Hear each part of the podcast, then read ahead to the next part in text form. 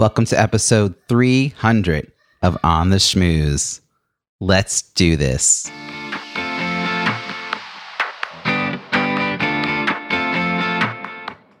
Welcome to On the Schmooze, the podcast that highlights talented people from different fields, explores how they built strong networks, and overcame challenges on their way to becoming successful leaders. Now, here's your host, Robbie Samuels. Back in the summer of 2015, when I first started to seriously work on this podcast, I had a goal of reaching 100 episodes. Since I didn't really know what I was getting myself into, that felt like a big, hairy, audacious goal. By the time I reached episode 100, I loved this medium, but almost gave up the show and started a new one. Fortunately, I stuck with this show, and today I'm recording episode 300. To help me mark this milestone, I've invited my friend Blake Fly to interview me. At his core, he believes that appreciation is rocket fuel to create lifelong business relationships, and he has built his career around this single idea. I interviewed him in episode 258. We always have a fun conversation, and I'm really looking forward to this. Blake, thanks for joining me from your place in Toronto. Where do you want to begin? Robbie Samuels, I want to begin by introducing our guest today, our featured voice, someone who goes by the name of Robbie Samuels. So allow me to introduce this individual. Today's guest is a multi passionate entrepreneur, or what some would call a multi hyphenate. In his case, this means he's a professional speaker, business growth strategy coach, virtual event design consultant, executive Zoom producer, MC, podcast host, author, virtual presentation skills trainer, and I'm likely leaving something out. He has been recognized as a networking expert by Harvard Business Review, Forbes, and Inc., and as an industry expert in the field of digital event design by JDC Events. As a virtual event design consultant, he assists organizations with bringing their events strategically online with less stress and greater participant engagement. As a business growth strategy coach, he helps his clients discover likely prospects who already know, like, and trust them so they stop struggling to launch their offer. Since 2016, he has hosted the On the Schmooze podcast, and since March 2020, a weekly No More Bad Zoom virtual happy hour. Please join me in welcoming all the way from his home in the Philadelphia suburbs a TEDx speaker, an HBR contributor, and Scrabble champion, at least in his own home, Robbie Samuels.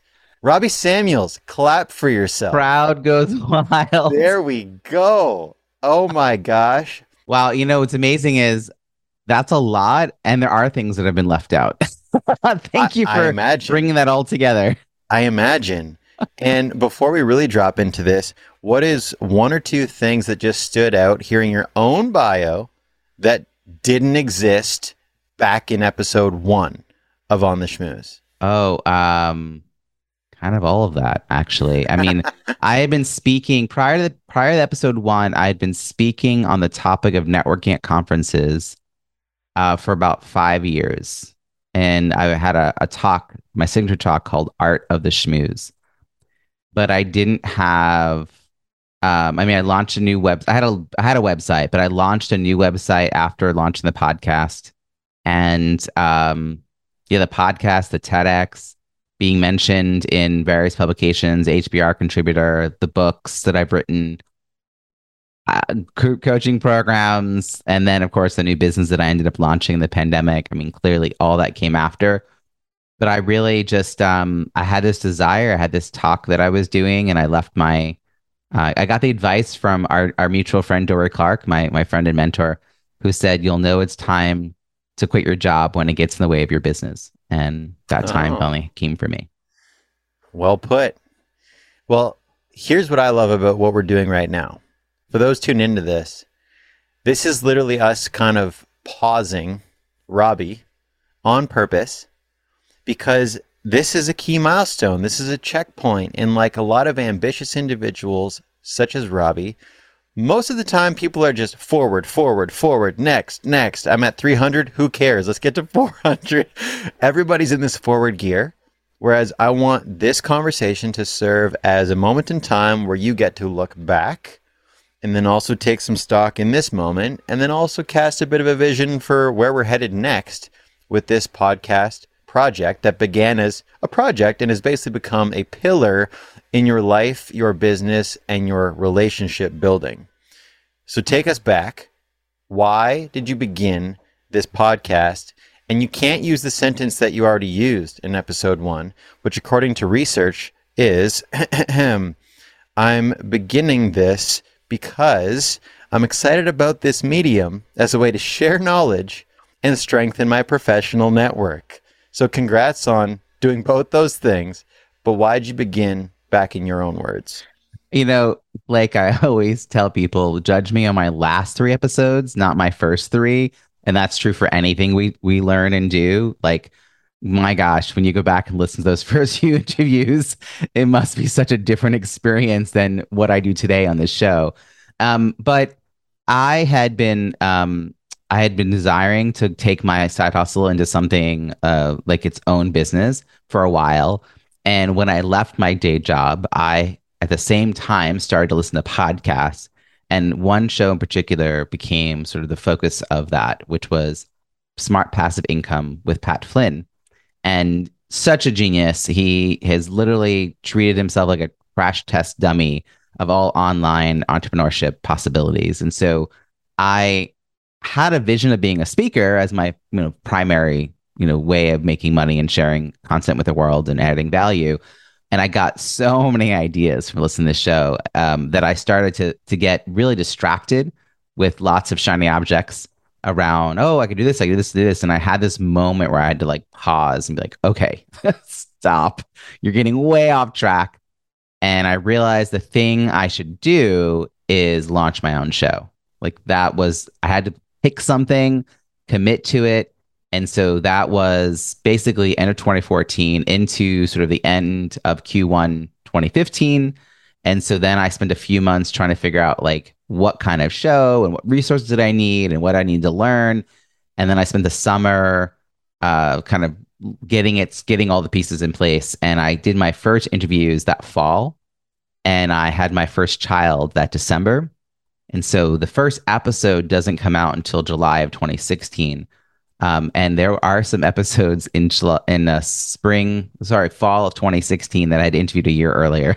so these days, I don't try to have anything will be more than a couple of months, but yeah. um, that just sort of happened. You know, life happened, and I was committed to this project, but I was spending half my life learning about parenting, yeah, uh, and half my life, you know, figuring out how to launch a podcast. Well, I love how in the early episodes you introduce yourself as a work from home dad who spends time playing with and feeding our seven month toddler little one. And I listened to that weeks ago while also listening to like an episode from five weeks ago. And it's wild because for me, it's just a moment in time.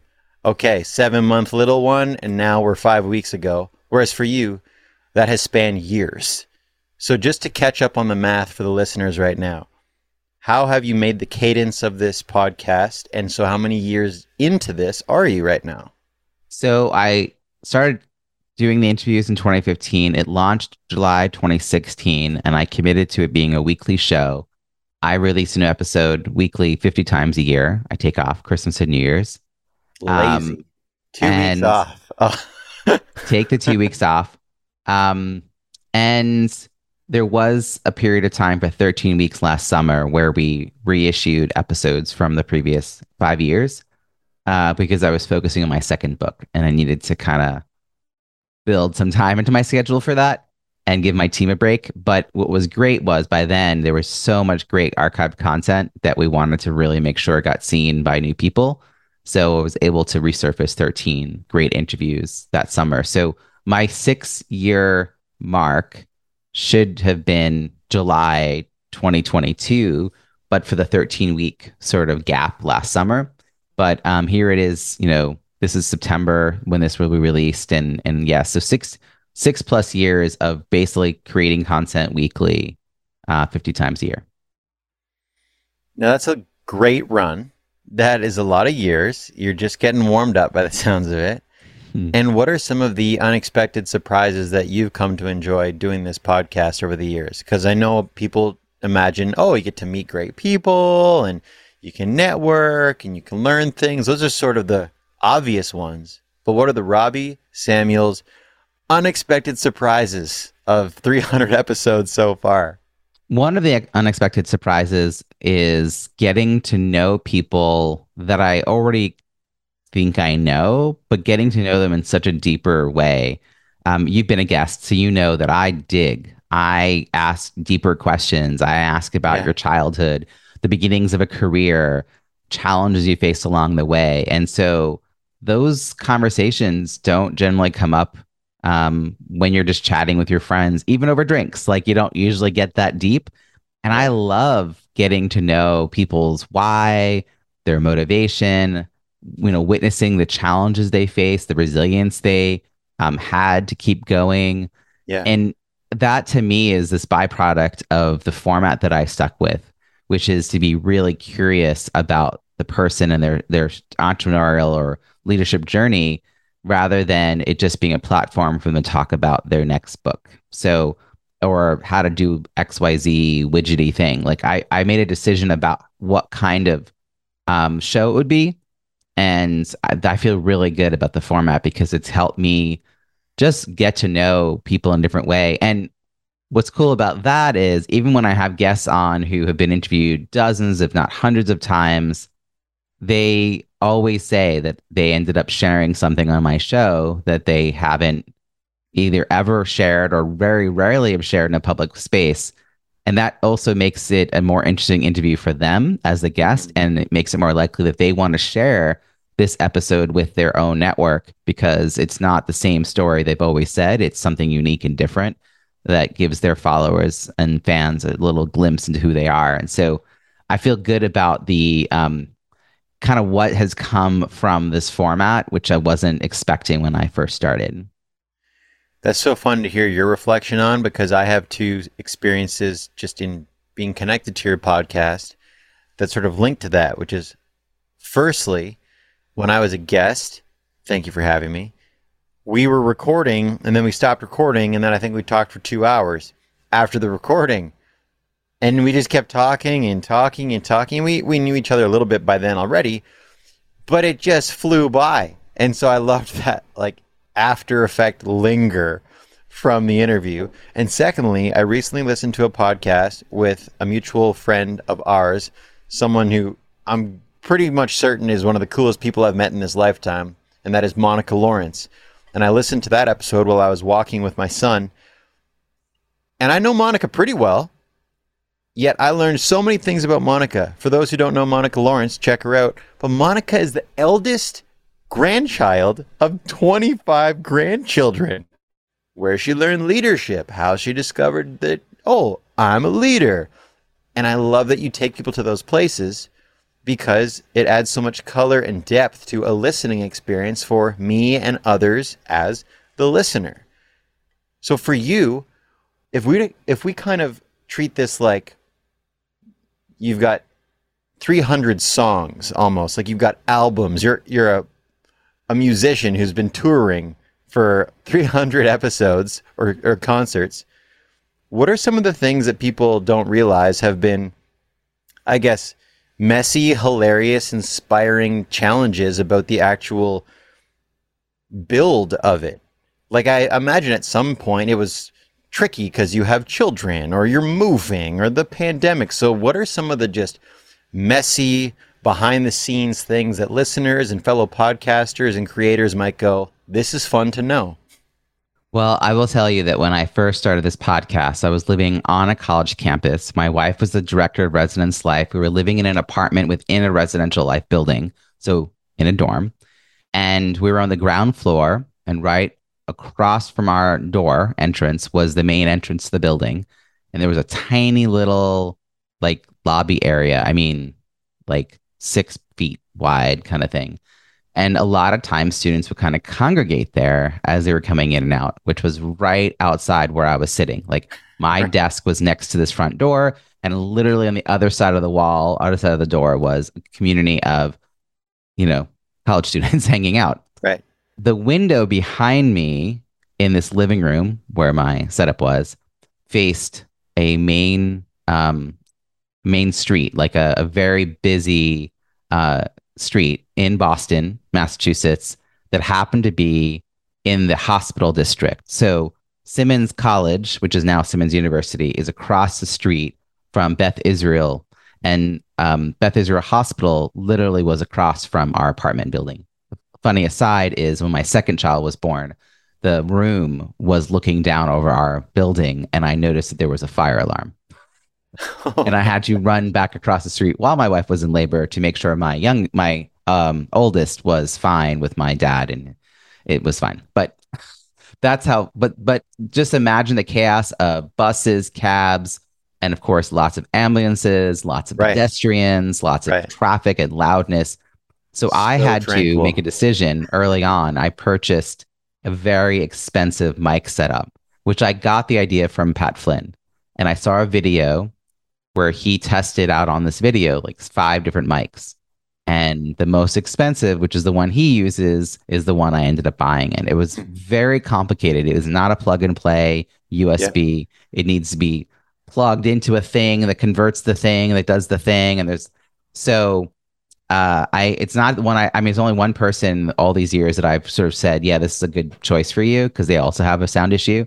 But um, most of the time I'm like, yeah, this is this is way complicated. But I'm thrilled with the purchase because now I no longer have the same issues with my external environment. But if my kids came banging on my locked office door, which I finally have an office now, um, Yeah. you wouldn't hear them.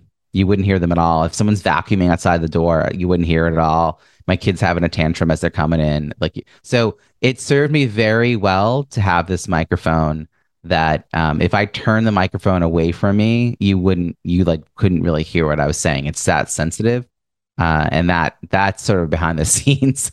I had to make a deal with that. The other thing I want to mention is that early on, I was recording in my living room, Yeah. and I started interviewing people I didn't know very well, and the cameras were on, and I wanted the cameras to be on. It's a rapport building. But uh, for a while, I was cleaning the living room. My wife was thrilled when I would have guests because I had to clean the living room. Then I started shoving things off the camera, like view. and finally, I got this. I don't even. It's called a dorm divider. It is a six foot wide accordion, six foot tall, six foot wide accordion piece of cardboard that is Okay. self standing. It's self standing until your toddler comes by to lean on it.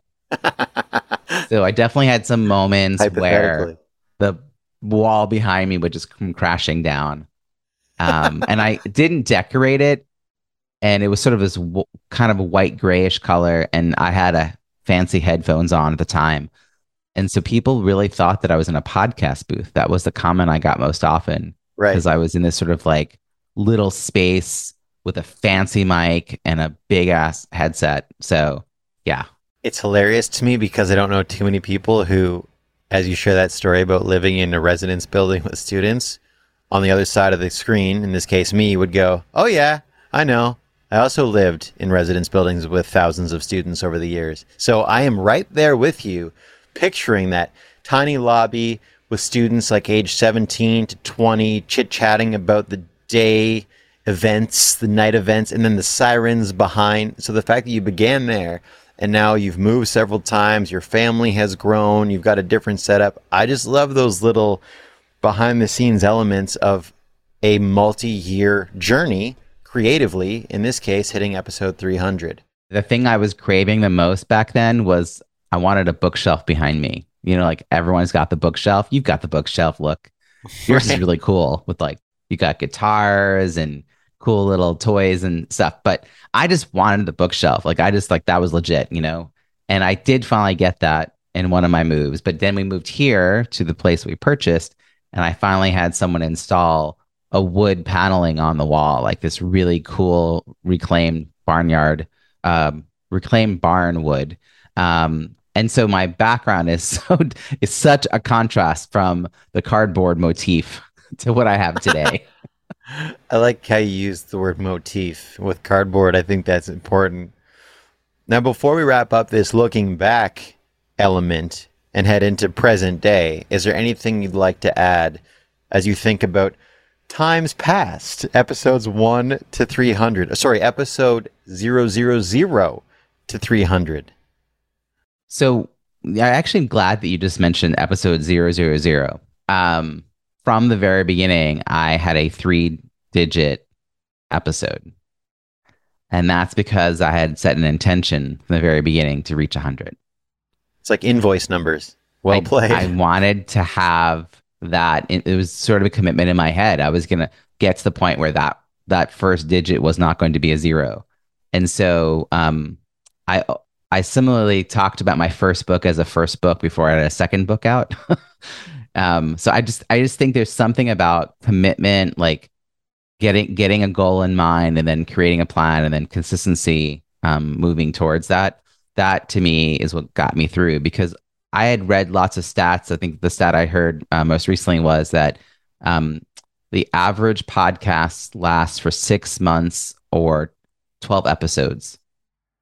And if you start with 12 episodes already recorded, like I did, you're going to surpass the average. right So I, I had sort of built up this um, plan. And the first year, every other episode was me by myself for about eight minutes doing a solo show.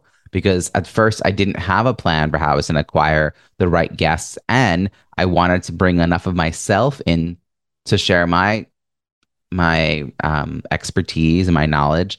And I wasn't very comfortable doing that in the interview. I would actually say some wrap up stuff. I would re listen and then do a whole bunch of like takeaways and thoughts to each episode after each interview. And now I don't do that anymore because I'm much more likely to interject in the conversation to make a point. And it's just about kind of, again, how do you feel about something after you've done it the first five times versus the first uh, 250 times, right? So, um, those are some things early on that got me started. I also love the fact that we called out the zero zero zero because I didn't appreciate that. And I think it's really special to know that at episode zero, you purposely made it the three digits because in every single episode you knew you were on path to the third digit being a one. And now here we are at episode 300. I just love those stories because to people they think, oh, it's just a way to organize. Uh uh This is Robbie Samuels casting a vision, setting an intention, and doing it in a way that is subtle and visible and known as you go. So, really cool throwback to the zero zero zero. The other thing I want to mention that I don't think I've ever talked about my opening. I get comments on this all the time. I always start with, and you know, people heard the beginning of this episode even like, "Welcome to episode number blank." Yeah. uh, on the schmooze, let's do this. And I always say, let's do this. And it's like, let's do this. That I was trying to figure out like what would the opening be. And Pat Flynn has a new opening every single time. He says something different, and then he has a voiceover guy who says something different every single time. I don't have a budget like that. His first episode, he said, let's do this. And I was like, boom, I that love it. That works. So I have had a few people, you know, um, Home Depot has these like orange, I don't know, five gallon containers that say, let's do this. I've had people send me pictures and like shirts that say that, like, that just joke about it. right. Um, it, it's clearly memorable, but that's where the uh, the origin story is the time like I was really like, what is Pat Flynn doing? I'm gonna copy that, make it my there own. are so many stories of hey why did you do that thing you did in the way that you did it? And often the answer is oh, i just saw someone do it like that. The rest is history. Mhm. so these stories these little moments i'm glad we're capturing them because these are things that only you know and no one else does until you share. Yeah, now that we've kind of gone backwards a little bit, a thing that most ambitious, multi passionate entrepreneur types never do, let's go into present moment here. We're standing or sitting on Zoom in this moment in a conversation behind our microphones, calling in number 300. And here's a question that maybe you ask yourself daily, maybe weekly, maybe monthly, maybe never, but I'm going to ask it right now to you, which is what are you proud of yourself for now being at episode 300? Whether that's related to the podcast, your business in general, your personal life, just what are you proud of Robbie Samuels for? Because we're at a milestone. Well, uh, related to the podcast, I'm proud of the fact that I kept going. Uh, as I alluded in the intro of this episode, uh, I did reach 100 and two years in, and I, I by that point had developed a whole new episode, uh, sorry, show that I was excited about, and had done a lot of research on. Had even gone and trademarked the name, which is not a thing I've done before. And I met with a coach who helped me realize that, you know, it was sort of like I couldn't picture what came next with my business and with my show. Yeah. And I was ready to do the parts that I knew, which was the beginning parts. Hmm. And so I actually abandoned that second show, committed to continuing with this one. And even when the pandemic was hitting and I had no money, my business was shutting down, I mean, everything was based on in person. I basically had said to my wife, like, you know, I'm going to keep doing, like, this is a thing I'm committed to doing. I'm going to figure it out. And I, there are costs associated with doing this. And Yeah. I just, I didn't know what else was going to happen, but the relationships that I build, the the content I'm able to create, the knowledge that I gain, I just wasn't willing to give it up, even though I had to, you know, dig deep to find the the funding. And related to that moment in in March 2020, you know, the fact that I had to reinvent myself and find a new way to share value in the world, which became my mantra: show up and add value. I mean, the fact that that has turned into a, a multi six figure business that is sustainable um you know this is like a gift. It's such a gift. And i feel incredibly privileged. I've worked really really hard to get to this point. I mean in 2020 i took two days off after april. I took off father's day and thanksgiving. And i worked every other day through the end of the year i mean it was just uh, it was pretty intense um, to get things up and going. And then mid 2021, I had this moment looking at my bank account, called my wife over, and I was like, uh, we realized we had the money for a down payment, which is, had been like a kind of far off dream. Right. And that led to six weeks later, we packed up our house and moved to the Philly suburbs uh, with the intention to get to know the area and figure out where we'd like to live and then buy a house. And seven weeks after that, we moved into the house that we're living in now. So it all was possible because of how I acted and reacted in those first few months Yeah. in March, April, May, June of 2020. And, you know, there's a lot of reasons why that all worked out. And there's a lot of ways in which the skills that I acquired prior to the pandemic were really well, uh, like a good fit for what people needed. I didn't know that. And I hadn't really valued those skills. Like online facilitation is a skill I have, and emceeing that I hadn't put any value in and hadn't discussed that I'd never named. But uh, I just was like, I have to bring people together. This is what we need. This is what I know how to do. I'm a convener, and there's a lot of power in that. So let's just do that. And that's why I hosted the first virtual happy hour, March 13th, 2020, was just like a reaction, um, not an intention. It wasn't a let's build something new. It was just, just, just do something right now. When everything is so unknown, unpredictable, foreign, scary, the fact that you leaned into this constant and this commitment of weekly, I will be creating a podcast episode. I think that's bold and also beautiful. That is that a soap opera, The Bold and the Beautiful? Did I just say that? I think doesn't matter. I still think it's a bold and a beautiful move that you kept the constant of the podcast and wrapped around it this virtual happy hour, which again, as you say, it wasn't, this is a business move. It's, hey, I just looked outside. The world is ending. Anybody want to come over to my Zoom house and we'll just maybe have a snack? so, congratulations on what in the beginning was, well, I'll keep doing these consistent things and has not only grown your business to a beautiful level, but your family is in a completely different chapter of their lives. And I just am glad that we are capturing this on the microphones because you got a lot of future episodes coming and the story will be even more awesome by then. Now, anything coming to mind as I say this to you? What are you going to miss about the first 300 episodes as you head into the next ones into the 300s? Does anything come up as I say that? What are you going to miss about the first 300 episodes? Well, sometimes I have regret around the fact that I can't have guests back. I've only had, I think, three guests return. Yeah. And it's been people who subsequently wrote a book about networking. um, so, you know, the first time they came on the show, it was really focusing on their journey. And the second time, it was about their book around networking. And I felt like that was an exception to my my one time rule that I felt comfortable about. But there are moments where friends are just doing exciting things, launching books, etc., um, that I want to celebrate them. But this I've sort of set it up so that I can't. And part of the reason I can't is that there's only 50 spots a year, which I know to someone who's just starting a show, like I remember back when I was like, oh, 50 people. How am I going to find 50 yeah. interesting people? You and I both know like that's that's an afternoon. Like that's not a big deal yeah. at all. So really yeah. it's hard for me to be as selective as I am and also open to new names, new people, new audiences, new interesting um, people to, to showcase and I think you know that when I started the show, every other guest was a woman. And that was my, I'm going to call it like parody attempt. Um, you know, just mm-hmm. trying to bare minimum have some balance yeah. because when I look at a lot of other comparable shows, there'd be like, you know, out of 10, maybe one or two women um, yeah. were guests and often male hosts. That's, that's sort of the, the problem, the default setting. So I wanted to disrupt that.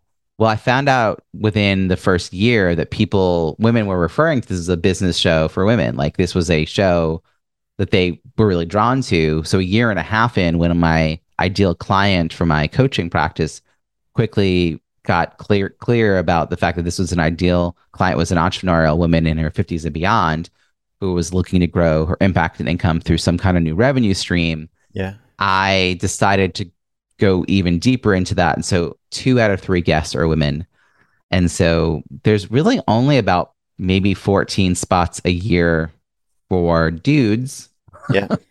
Right. um, so the dudes we've interviewed, sometimes that's actually what my assistant and I were like, oh, we need a dude. Who's the dude we're going to interview? Like, yeah, they're pretty exceptional men um, yeah. because they have to fit into one of those 14 spots. And um, it's not just they wrote a book, it's not just that they're like a big name. Like I they have to have an interesting story. And I think by default, most of the women that I know who've done exceptional things in the world, and this includes people of color, um, anyone who's a sort of like any kind of minority status around like gender, sexuality, um, ethnicity, race, etc. They have an interesting story built into the fact that they've been successful. Like when you walk on a plane, you see there's two pilots and both of them are African American and one's a woman. That's mm. an interesting story. I don't yeah. know anything else about it. I know that for them to be in that place right there in their career together, yeah. like they had an interesting story because they yeah. have survived a lot of uh, being the only or having to be, you know, exceptional or being like treated as exceptional because of their like whatever. Like they have a story. And I think that's the thing I'm craving most for my shows. And so when my guests have a little more excitement in their story and I don't have the way to share it, but that's also why I do follow Friday on my LinkedIn and Facebook. Yeah. That's been sort of my workaround is I'll like right. use that to call out people that I I appreciated who've been on my show or sometimes people who have not yet been on my show. Um, but that, I was always a balance. Like I'm mm. always trying, trying to figure out the right people and the right stories to tell. Um, but some of the favorite episodes, my my um, VA every year does her her top ten for one of our pod um, one of our emails over the holidays yeah. is uh, is Paya's top ten. And I remember one of her top 10 was someone who had so little online presence that we couldn't find a bio or a photo other than one okay. she gave us. Yeah. So, but she was a great interview. And I love that we gave that platform to her and my VA like since has connected with her and like they're they're still in touch. They talk. They're you know this woman is very easy to connect with because she doesn't have a huge following. Um, so that's cool to me that I'm able to use my platform in that way. And then on the other extreme is I invited Seth Godin. He said yes, and I interviewed him. Right. So like these things are kind of what's been cool in the last 300, and I'm hoping for more of the same. We're about to turn into the future now. We've done a bit of a look back. We're talking about real time. Now we're going to drive towards the sunset together. or I guess the sunrise, depends how you look at it. Though you, being a master of things like business relationship building and networking, you have this fixed way in which you can allocate time for guests and who that is. But aside from the podcast, what are some ways that people have caught your attention? Because I think whether it's networking or relationship building, whatever the buzzwords are, each of us have a way that people sort of stand out to us or catch our attention, whether they're trying to be our guest or just become a friend of ours. What stands out to you of people that you go, huh, who is this person? Well, you know, I, I think of our, our life like being on a stage. We are the main character in our own play, which is yeah. a blessing and also sometimes our downfall because we imagine ourselves being the main character in other people's play, and we're not.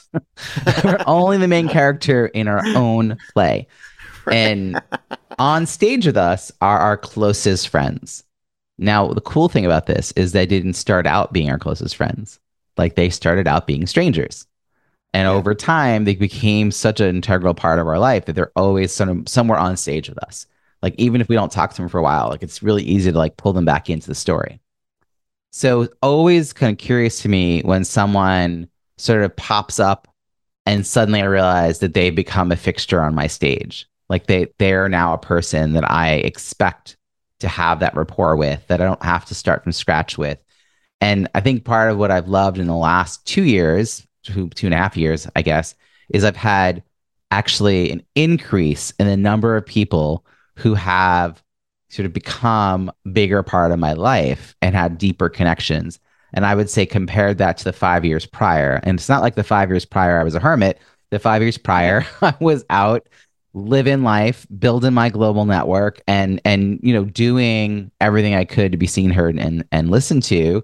Right. Um, but something has changed, and that is partly that we now have the ability to more regularly stay in touch. We're not just waiting for the next conference to see each other. We're connecting weekly on my my um, virtual happy hour or some other because I host lots of different virtual happy hours these yeah. days. So, you know, some networking thing that I'm hosting, we meet with regularly, maybe once a month. Um, there's just more opportunities to like engage, and that like repeat exposure is part of what breaks down um, the barrier between stranger and friend.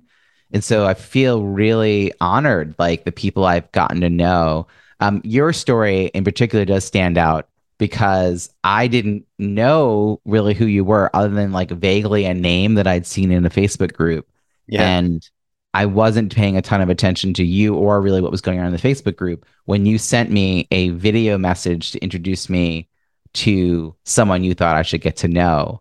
And I think that I had someone else do an introduction to the same person just before that. And I hadn't, I was so busy, I hadn't gotten back. And there was something about, you know, two different people suggesting this connection. Your video message was so compelling, I like couldn't not respond. And that got me a little curious about, well, who who is this person who just made this perfect match? And so that's when you introduced me to Jan Keck. And I've right. introduced, uh, interviewed uh, Jan as well and been on his show and he's been on mine show. Um, I yeah, I think I'm got him on here. So Jan Keck was episode 239. Um, so it's just like that giving, like I think the fact that you sort of gave in such a thoughtful and precise way um, stood out, right? Like that. I I've already told you that. Like I feel like you jumped through several early like steps by doing right. that move. It was like super hero move. It was such a powerful a way to get known. But it wasn't just that one time. I feel like it's like every time I've crossed paths at you, and it's always been virtual. We've not yet met. Um, that has it's always been memorable and something I look forward to both. So it's it's a I think that's what I love about all this is I've had all these like quality connections. And by the way, Toronto is on my like I want to go to Toronto next year.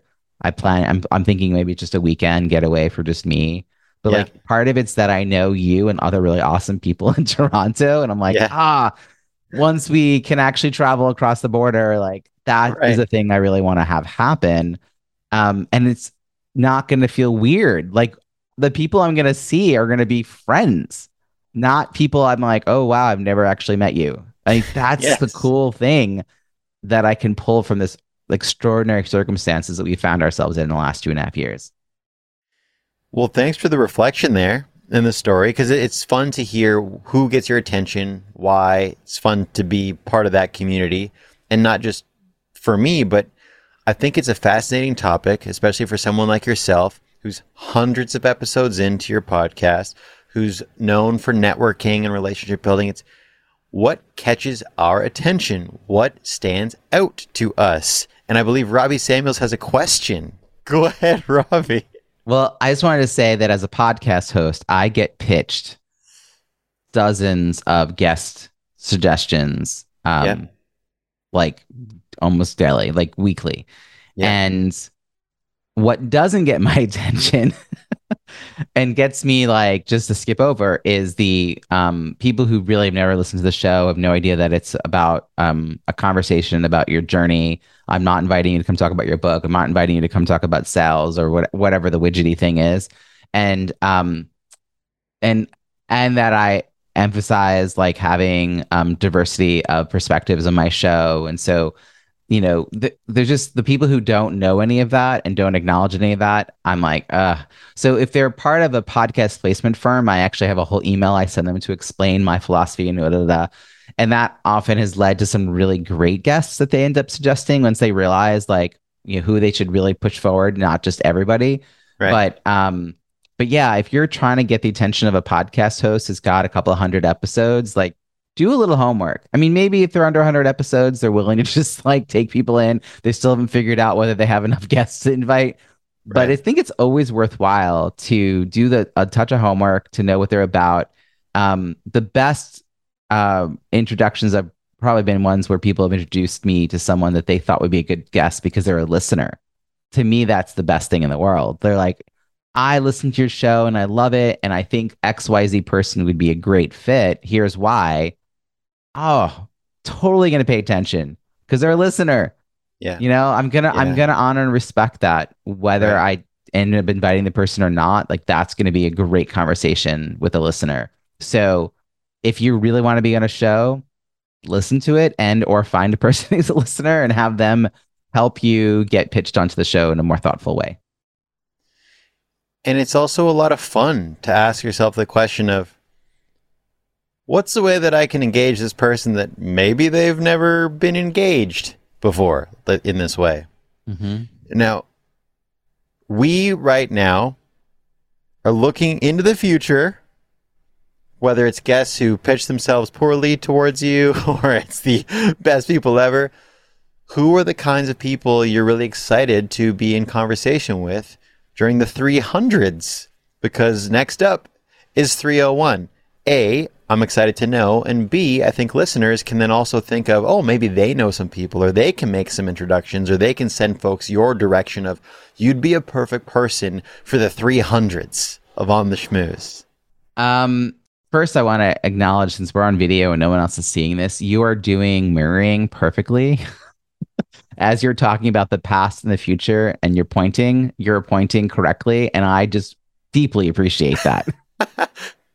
As a Thank you very Zoom much. producer, Watch this one. I'm about to go west and east.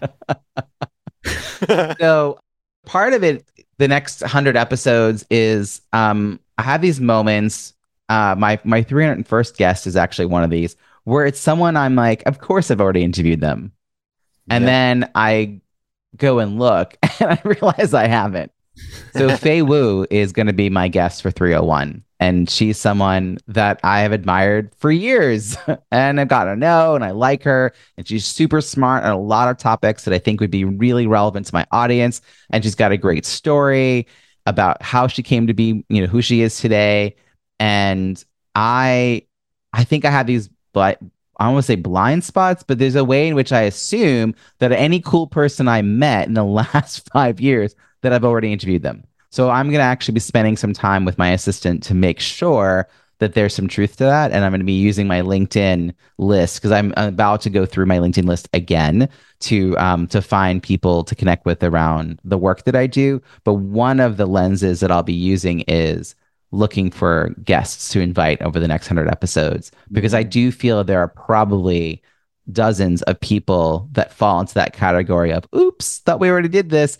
And her response was, "Oh, I thought we'd already interviewed you as well." so I got booked on her show. Um, right? Because like that happens when you when you're this Yeah. far in, you don't remember Right. every single episode, every single interview as detailed as you'd like to have it. Right. You you know when they say welcome back, and you're like, never been here. That's that's the cue. Yeah. Yeah. So that's that's a big piece of it. And then I do have a, a long list of prospects that I've been tracking, some that have been pitched to me that I thought I'd keep an eye on. Some, you know, as I in- meet people, I throw them on there. And so um, yeah, just constantly reviewing and reflecting on that. Some of those names are from years ago, and I probably should just drop them at this point. But I just often I'm like, oh, this, you know, at some point they caught my eye. Um, and I, you know, want to bring them on. I actually have someone who was the first attorney for Etsy, who's going to be 302, Sarah Feingold, and um, that was just seemed like a really cool story. She was a creator. She's a she's a lo- attorney who had a creative sort of part of her life, and then she sort of got on Etsy when it was brand new, realized they had some issues of how they were set up, and Huh. basically wrote them or contacted them or went to them. I can't remember what the story was, but she was like, I could help you actually figure this out. And then, of course, Etsy became Etsy. Um, and it wasn't, it was just this little, like, Huh. you know, hobby space. And right. she kind of became their first attorney. And I, I, to me, like, I'm the, my ideal uh, guests have a story to tell that's something different. I think I often think of myself as a sort of like how I built this, you know, the po- NPR podcast. Yeah. I want to know the a little behind the scenes, but I- it's not just the how I built this as in the product. It's like how I became who I am today about the leadership journey, the entrepreneurial journey. I love that I ask my opening question goes deep into the the early parts of someone's childhood because it part of the reason I do that is that it changes the tenor of the conversation because they come in with their talking points, particularly people who have been, you know, well rehearsed on how to do, you know, guest spots and how to be Right. guest expert, which now my guests are more and more falling into that category. Yeah. They come in with their their rehearsed um, lines, and then I ask them a question they hadn't been asked before, and they go into storytelling, and it flips something in their head, and they go into storytelling mode, and their mood eases. They start laughing about those funny moments and this teacher that they remember, or the thing that the parent told them, or something that happened on the playground. And then I'm now getting to tell me more about who they are in the world in a different way. We'll eventually get their talking points. They'll eventually share their book. That'll all come come to light. They can always share the links at the end. But I think people are going to be much more interested in checking out whatever they're doing in the world because of how they've shared and the connections people have with them. Some of my most memorable episodes early on, uh, I had a guest who is um, I'm now I would use the term highly sensitive because HSP is now part of my vocabulary. Yeah. But she's uh, very strongly identifies as an introvert, and that's what she writes and speaks about. But she wouldn't even turn her camera on, and I lived in the same area as her, and we never Mm. met. Um, but the way she talked about her journey and how she- you know what she dealt with as an introvert, people really resonated with that message because I think, I think that's powerful that you see someone who's successful, but you don't understand how they got there. And you don't realize that some of the challenges they face are the challenges you're facing. yeah. Like people can take so much from those stories, apply it to their own life, and see success from it. That's the people I want to learn from. Um, people who who can tell me something interesting about how they became who they are today, and give our guests, uh, our listeners, somebody to like learn from and, and be inspired by. What a sweet way to sort of think back about guests already and then cast ahead into the ones you're about to meet and have conversations with. And and this is where we will ask you a final question here on episode 300. And I don't know how far you're going to take this podcast, but let's imagine for a moment that we're going to at least episode 400. And so right now you are Robbie 300. You're not Robbie 000 anymore. You are Robbie 300. I want you to wrap up this conversation with giving a little message to Robbie 400 because it'll be fun to sort of make a time capsule out of this whole episode for yourself to someday, you know, be drinking some seltzer on some patio. You're listening back to once upon a time episodes like this one. And if it is episode 400 and you're playing episode 300 right beforehand, what would you love to say now that future Robbie hears then? And if I just lost you in the time warp, feel free to ask for clarification on this final question. That's two years from now. I do 50 episodes a year, more or less. Uh, so, I, what's interesting about this question and, and kind of challenging is how it's a much further out time horizon than I've allowed myself in the last two years. So in 2020, you couldn't even look three months out. Yeah. You're really just doing a couple weeks at a time for most of 2020, especially the first half of the, the first uh, six months of the pandemic.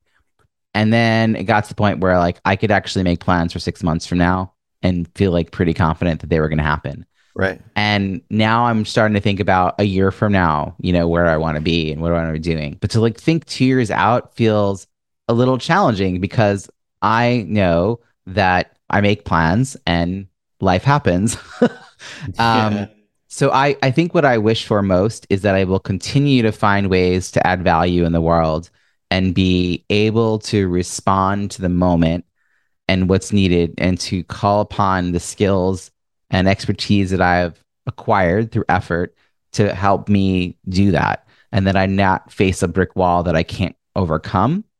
And that I share what I'm learning along the way with the people who care about me, both so they can witness my challenges and support me through them, but also that when I have something worth celebrating, you get to celebrate with people who witness your challenges. Like if you never share what's been difficult in your road, then there really aren't people there to witness your success along the road. And so, you know, episode 400, I hope I'm still doing a ton of virtual events and programming. I love this platform. I love what's possible. You know, I'm already thinking a lot now about purpose first design, quality online facilitation, and how that leads to intentional engagement. We're way beyond the basics of knowing how to mute and unmute people and how to just open up breakout rooms. It's beyond that. We, you know, we've got to keep excelling.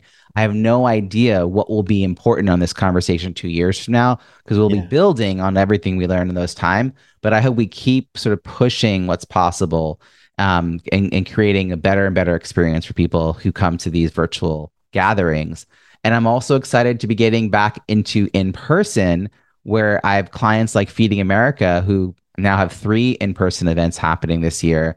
And I've been working with them since 2020 on their virtual programming. And I said, hey, pre pandemic, I was all about in person and teaching people how to network at conferences. And that's my book and that's my TEDx. And that was my talk, et cetera, et cetera. So they have had me meeting with every single session to help the session design the flow and the engagement. And for me to help them think about how to help participants engage before during and after the session so that they have an easier time navigating the vibrant chaotic hallway.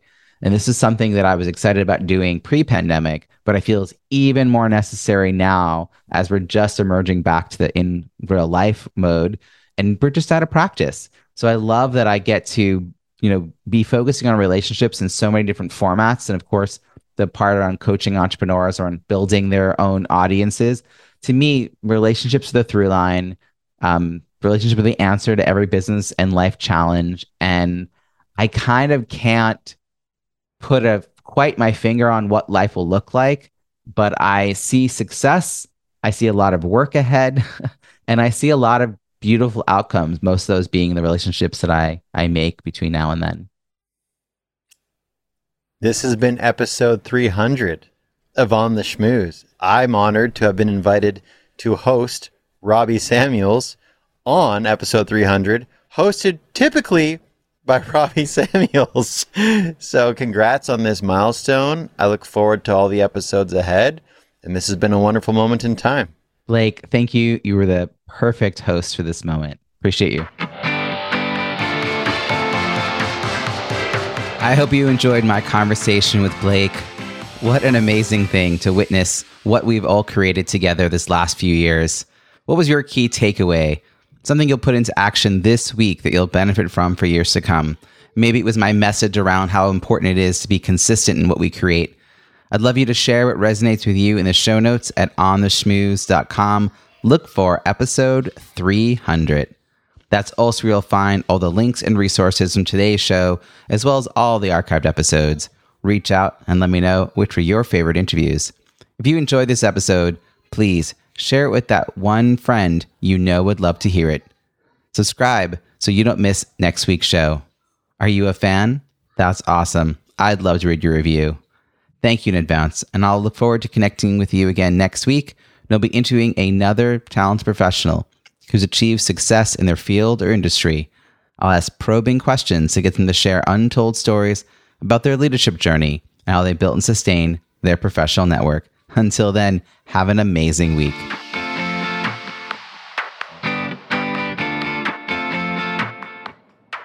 Thanks for listening to On the Schmooze podcast at www.ontheschmooze.com. That's On the Schmooze, S C H M O O Z E.